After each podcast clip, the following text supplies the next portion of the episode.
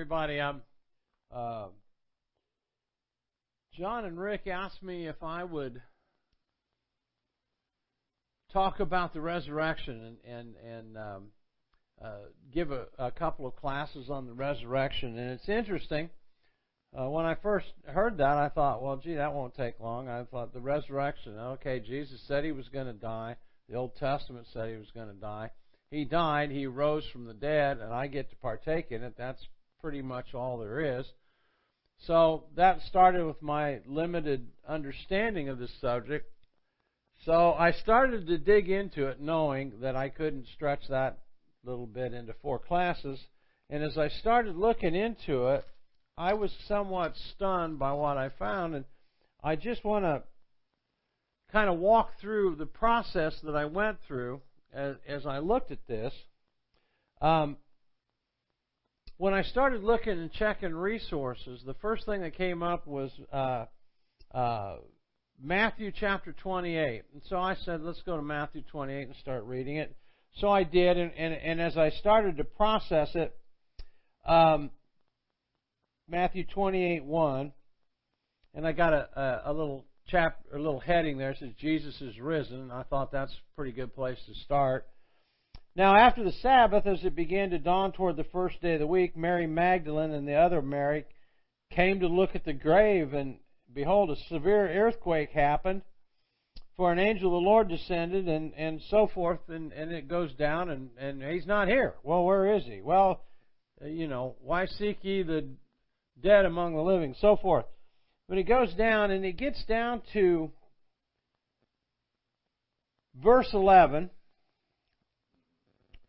now, while they were on their way, behold, some of the guard came into the city and reported to the chief priests all that had happened. And when they had assembled with the elders in council together, they gave a large sum of money to the soldiers and said, You are to say his disciples came by night and stole him away while we were asleep.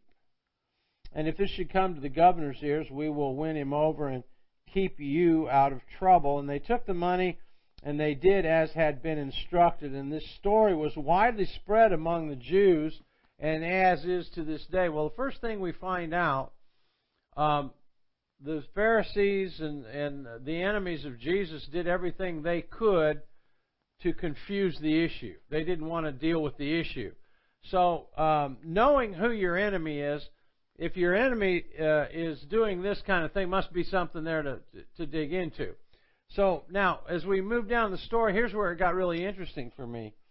In um, in verse 16, but the eleven disciples proceeded to Galilee and to the mountain which Jesus had designated. And when they saw him, they worshipped him, but some were doubtful.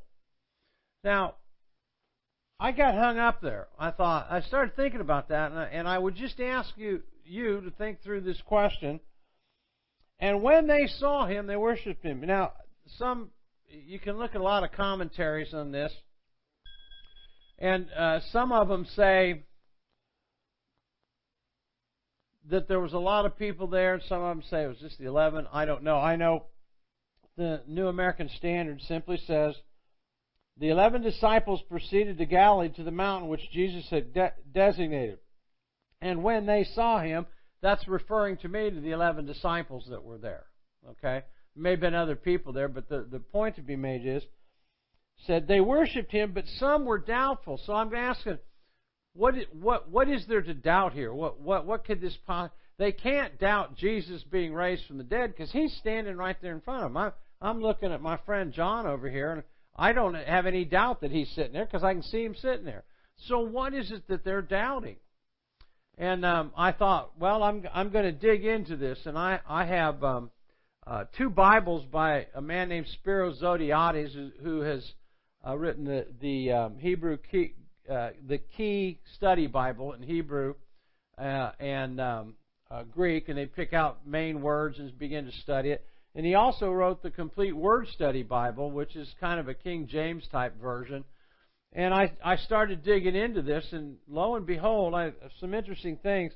Of all the words used for doubt in the New Testament, there are several Greek words, as it is with English. English doesn't necessarily convey uh, the the difficult nuances of other languages very well.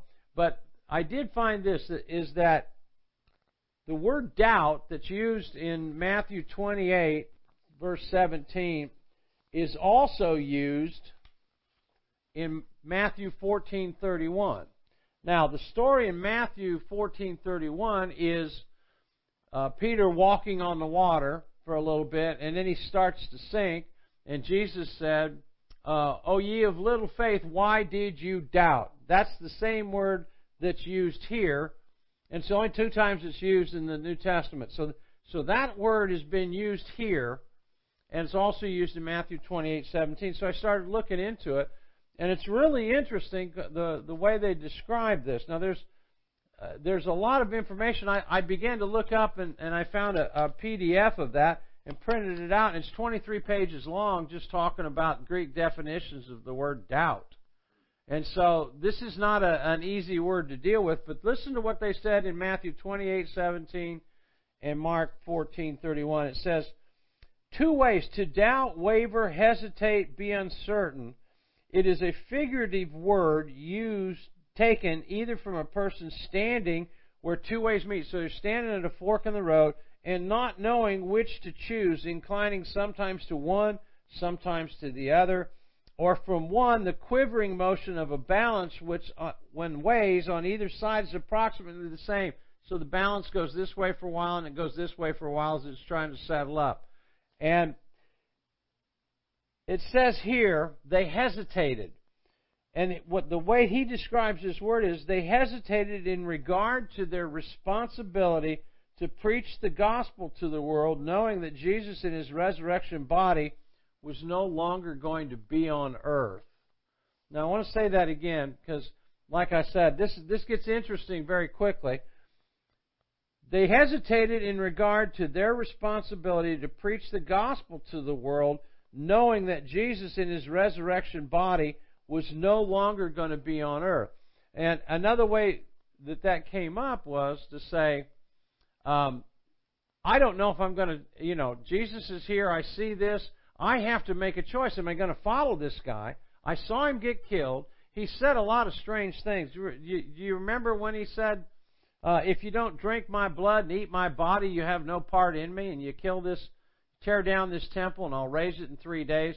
He says a lot of other things, and and one of the things that got Jesus in trouble is he he turns everything everybody believes upside down. It's just flat upside down.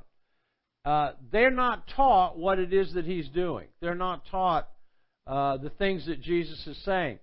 Uh, even though the Old Testament speaks to this resurrection, well, they've got to deal with it now because he's already done it. Um, and it led to a lot of questions, and I, I'll just throw some of the questions out uh, that I ran into. Um, it led into the same.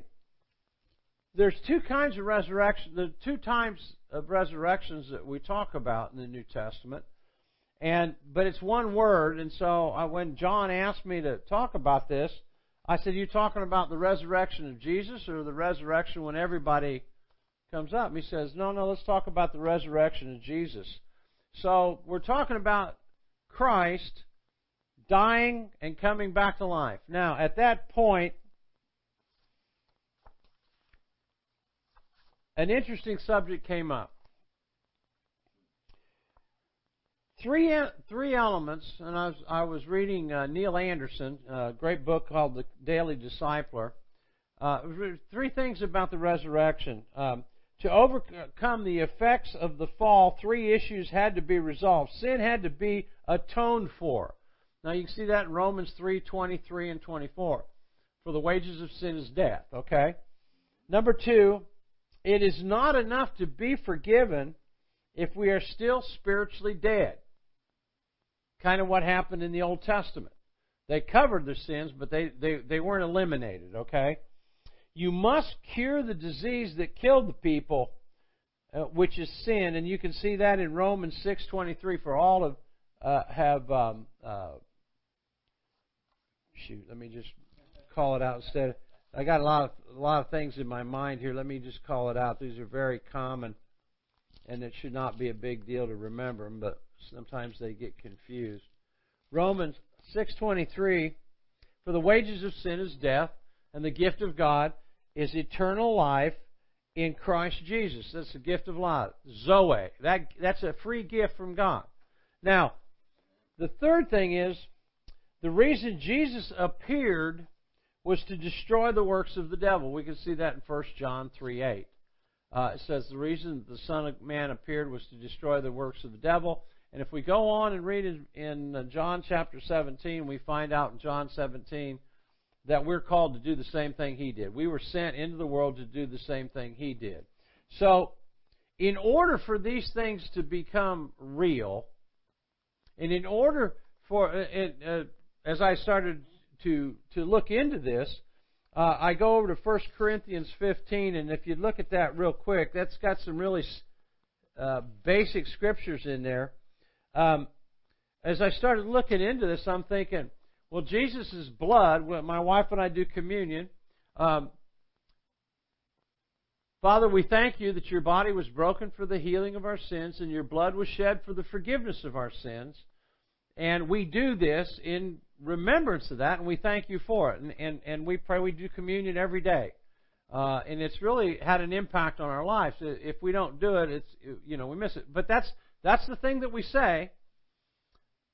We thank you that your body was broken for the healing of our bodies, as in Isaiah 53, and that your blood was shed for the forgiveness of our sins. Now, within that time frame, okay, Here's the question I ask What good is your blood being shed for the forgiveness of our sins and your body being broken for the healing of our bodies if you're dead? So, really, the whole fulcrum, and we'll see this in 1 Corinthians, if Jesus isn't raised from the dead, none of this other stuff matters. Uh, a lot of people died on the crosses. Two other guys went down the tubes with him when he got when he died, but they didn't get up. He did. Okay? That's the fulcrum we want to look at. And so if we go back and start digging into that, what does that mean to me? And what do the scriptures say? And you go to 1 Corinthians 15, and you can look at um, three verses in 1 Corinthians 15 1. Now I make known to you, brethren, the gospel which I preached to you, which is also you received, in which you stand. Paul is telling, and this is, I, I, I never considered this before, although it's obvious you know, everything Paul learned about the, the, the resurrection and everything came from the Old Testament. It was already there. Jesus came to fulfill that. So why didn't we get it? Okay, that, that, that's a question. But now we go on down and look at verse um, 13 and 14. Well, actually, we'll start verse 12. Now, if Christ is preached that he has been raised from the dead, how do some among you say there is no resurrection of the dead? He might be talking to the Sadducees or other people. So we're preaching Christ crucified, and you're saying he's not raised from the dead. Go down to verse 13. But if there is no resurrection of the dead, not even Christ has been raised. And if Christ has not been raised, then our preaching is in vain. Your faith is also in vain. Moreover, we are even found to be false witnesses of God because we witness against God that he raised Christ, whom he did not raise, if in fact the dead are not raised. So it's kind of a roundabout way of doing it, but he says we're in trouble because we've been telling God's going to raise the guy from the dead, and if he didn't do that, we're lying about God, and that's probably not a good situation to be in. That's what Paul's telling us. Now look, look down at verse 16. Okay? For if the dead are not raised, not even Christ has been raised. And verse 17 is the, I believe, the key to our faith. And if Christ has not been raised, your faith is worthless and you're still in your sins. If he doesn't get raised from the dead, everything else is, is just wasted paper. Okay? So when I started digging into this and I realized something that seems obvious that Jesus is raised from the dead is important, but all of a sudden it takes on a new meaning when you start looking at actually what the scriptures say about it. Um, let's look at uh, 1 John 5:12. 1 John chapter 5 verse 12.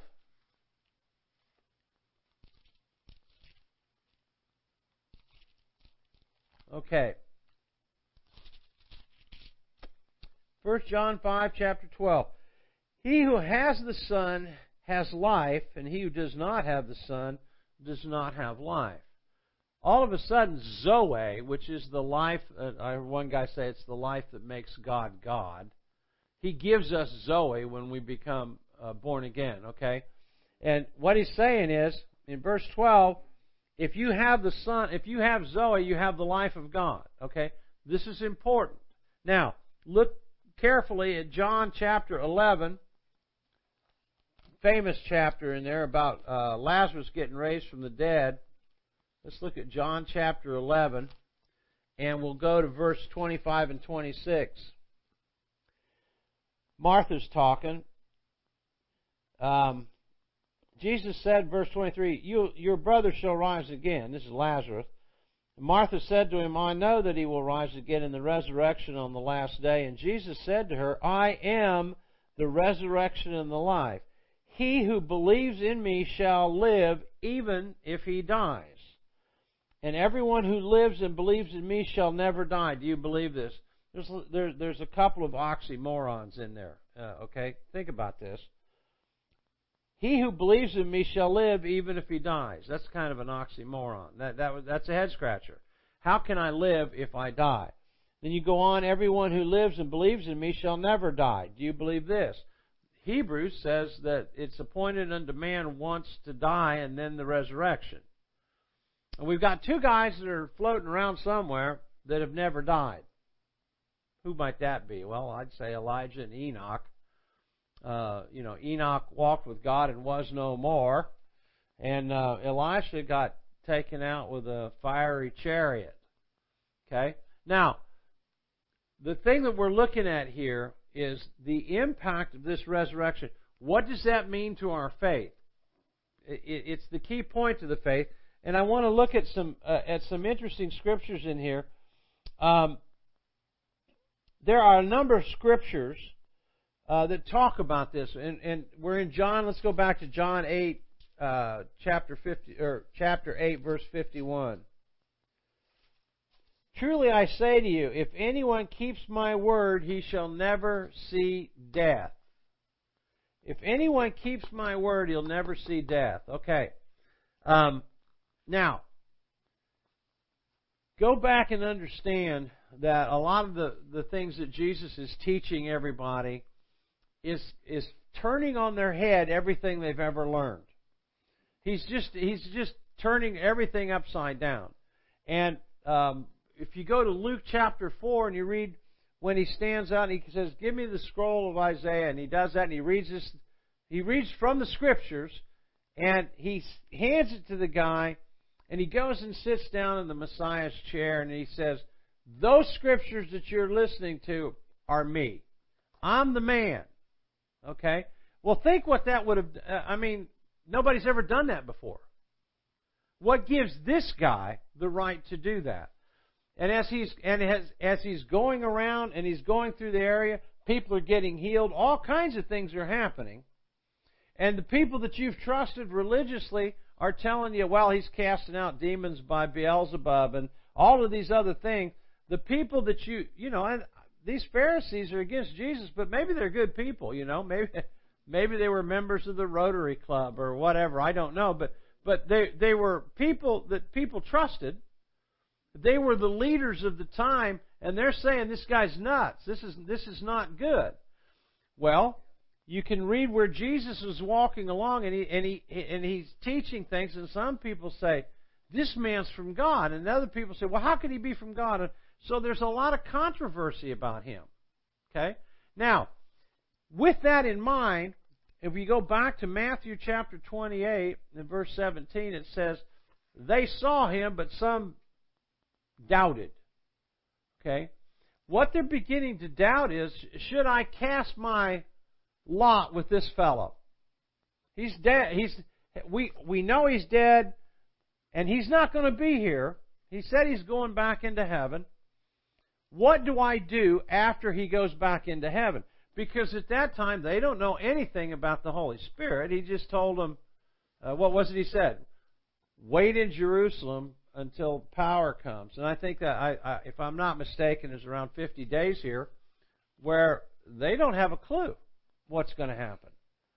Um, and so, when it says that they doubted, you can't doubt the resurrection. He's not. He, they're not doubting the resurrection because he's standing right before them. But what they're de- beginning to doubt is, do I cast my lot with him? And they're they're at a fork in the road. Do I go this way or do I go that way? Um, in the uh, when it comes time to dealing with totalitarian societies, uh, the the uh, Russians use this thing. It says you've got freedom this way or sausage this way. Which way are people going to choose? Most people will choose sausage over freedom. Okay, and so they're faced with a choice like this. This is a desperate choice, and I think if we we we we've got to try to jump in on these disciples' side, and even though uh, and I was talking to a, a friend of mine the other day. She's not a theologian per se, but she's she's one of the smartest cookies I know, a great teacher.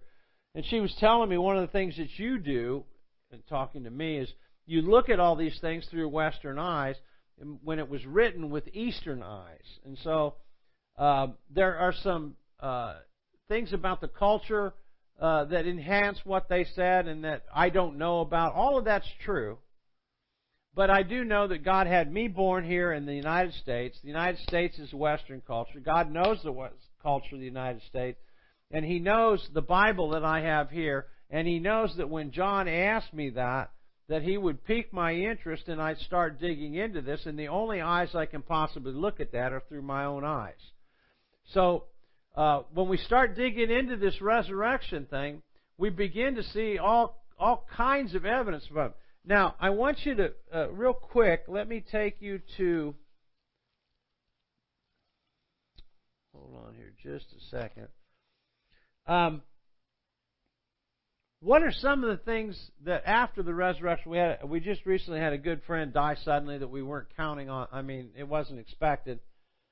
So, what does the Bible say after the resurrection? What does it say is it's going to happen? Well, let just listen to some of the things. And again, Jesus is. T- we we know these things from what Jesus has told us. We're sitting there. Says he, he he's there, but some doubted. Okay, so I'm I'm on the some doubted side here. Listen to the other things that they say. Um, the joys of the future life because of the resurrection status of a believer. Okay, the joys. Uh, there will be no sea, Revelations 21 1. There'll be no sorrow, Revelations 21 4. There'll be no crying, Revelations 21 4. There'll be no pain, Revelations 21 4. There'll be no curses, Revelations 22 3. There'll be no night, Revelations 22 5. There'll be no death, Revelation 21 4. Now, that's what he says we've got to experience. Well, we've never been in an environment anything like this. We've never seen anything like this. And, uh, and I put a note down and said, these are beyond our comprehension as people. Okay? We, we, we've never lived in that. If you just read the news, just read the things that are going on in the news about kids being shot and all these other things that are going on. So, the promise of the resurrection, when we get resurrected, he's talking about living in an environment that has these things going for it. Um, says, Death will be conquered. Let me read Isaiah 25 8. It says, He will swallow up death for all time, and the Lord will wipe tears away from all faces, and he will remove the reproach of his people from all the earth, for the Lord has spoken. 1 Corinthians 15:26 The last enemy that will be abolished is death. 1 Corinthians 15:54 But when this perishable will have put on the imperishable and this mortal will have put on immortality then will come then then will come about the saying that is written, Death is swallowed up in victory. 2 Timothy. Read this one real quick. But now has been revealed by the appearing of our Savior Christ Jesus. That's the guy that just showed up in Matthew 28:11 or 28:17, who abolished death and brought life and immortality to light through the gospel. That's what he accomplished. That's what his getting out of the grave and his walking out of death because it was impossible for death to hold him, this is part of what we have been given. These are the things that we've been promised. Now, um, we read in Revelations 21 4 where he will wipe away every tear from our eye. Now, all of those things are saying because all what what I, the point that I'm trying to make is when my friend Steve died uh, a little over a week ago, he died from COVID. When he died, he's born again. He's a, tremendous man of God. I mean, no doubt about it. Um, he was a big Alabama fan, and I I told my pastor, I said he's probably after he saw Jesus, he's probably looking for Bear Bryant up in heaven to talk about Alabama football. That's just the way it was. And um, uh, I picked him up from the hospital, and the last time I saw him, I helped him into his house, and I asked him. I said, "Did you see the championship game between the Dogs and the and Alabama?" He could hardly talk, and he looked over and smiled at me. He says, "I wanted Alabama to win." Okay. Now, when he died, I miss him. I want him here. But I wouldn't. I wouldn't call him back if I could. If God says, "Well, you, if you want him back, have," I wouldn't call him back because he's in a place where he's supposed to be. And where we are right now, uh, my my uh, one of our other best friends said this to him. Said, um, uh, "He will not come to us, but we will go to him." And that's what David said when his when his little boy died uh, out of the union with Bathsheba. So the resurrection turns things upside down. That's the first thing I would say. It turns things upside down, and it presents to us things that we've never heard, that we've never experienced before. Now, there's a number of people that were that were raised from the dead. Um, we can see that, and, and uh, we'll certainly have a chance to talk about those particular instances uh, later. Um, and uh, certainly, of all the, the people raised from the dead, Lazarus is the most famous, I believe, in the New Testament. There's, there were other people. Uh, I would send you to Mark chapter 5 to read about Jairus and his daughter. Uh, she was raised and she was 12 years old. And um, there's a lot of things about this that just turn things on their head. So, um, 2 Corinthians 5 7, I want to turn there as one of our last scriptures. And I want, I want you to, this is critical, and I think it's very important when we're dealing with the. Um,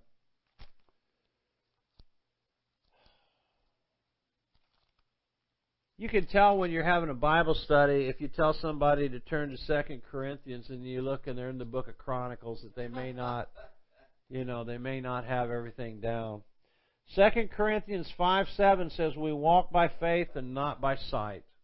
Okay, we walk by faith and not by sight. Uh, that means that we have a, a belief in things that we can't see. We walk in an area where, God said it and and gave us notice um, in Hebrews. Close with this in Hebrews 11:1.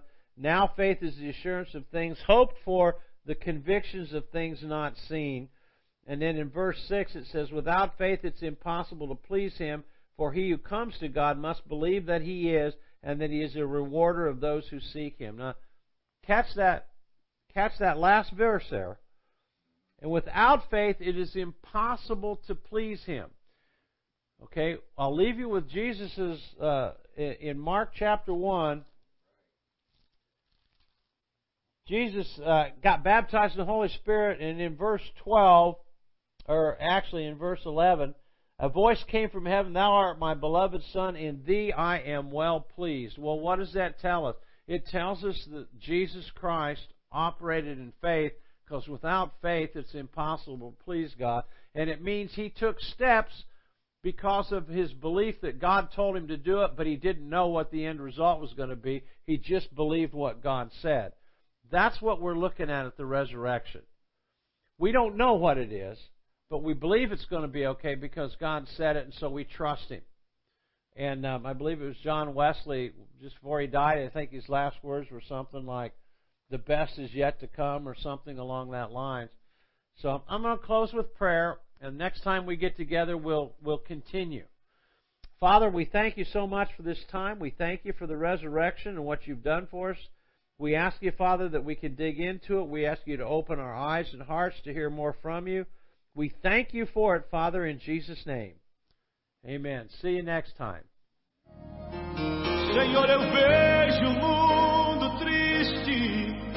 Atribulado pela ação de Satanás.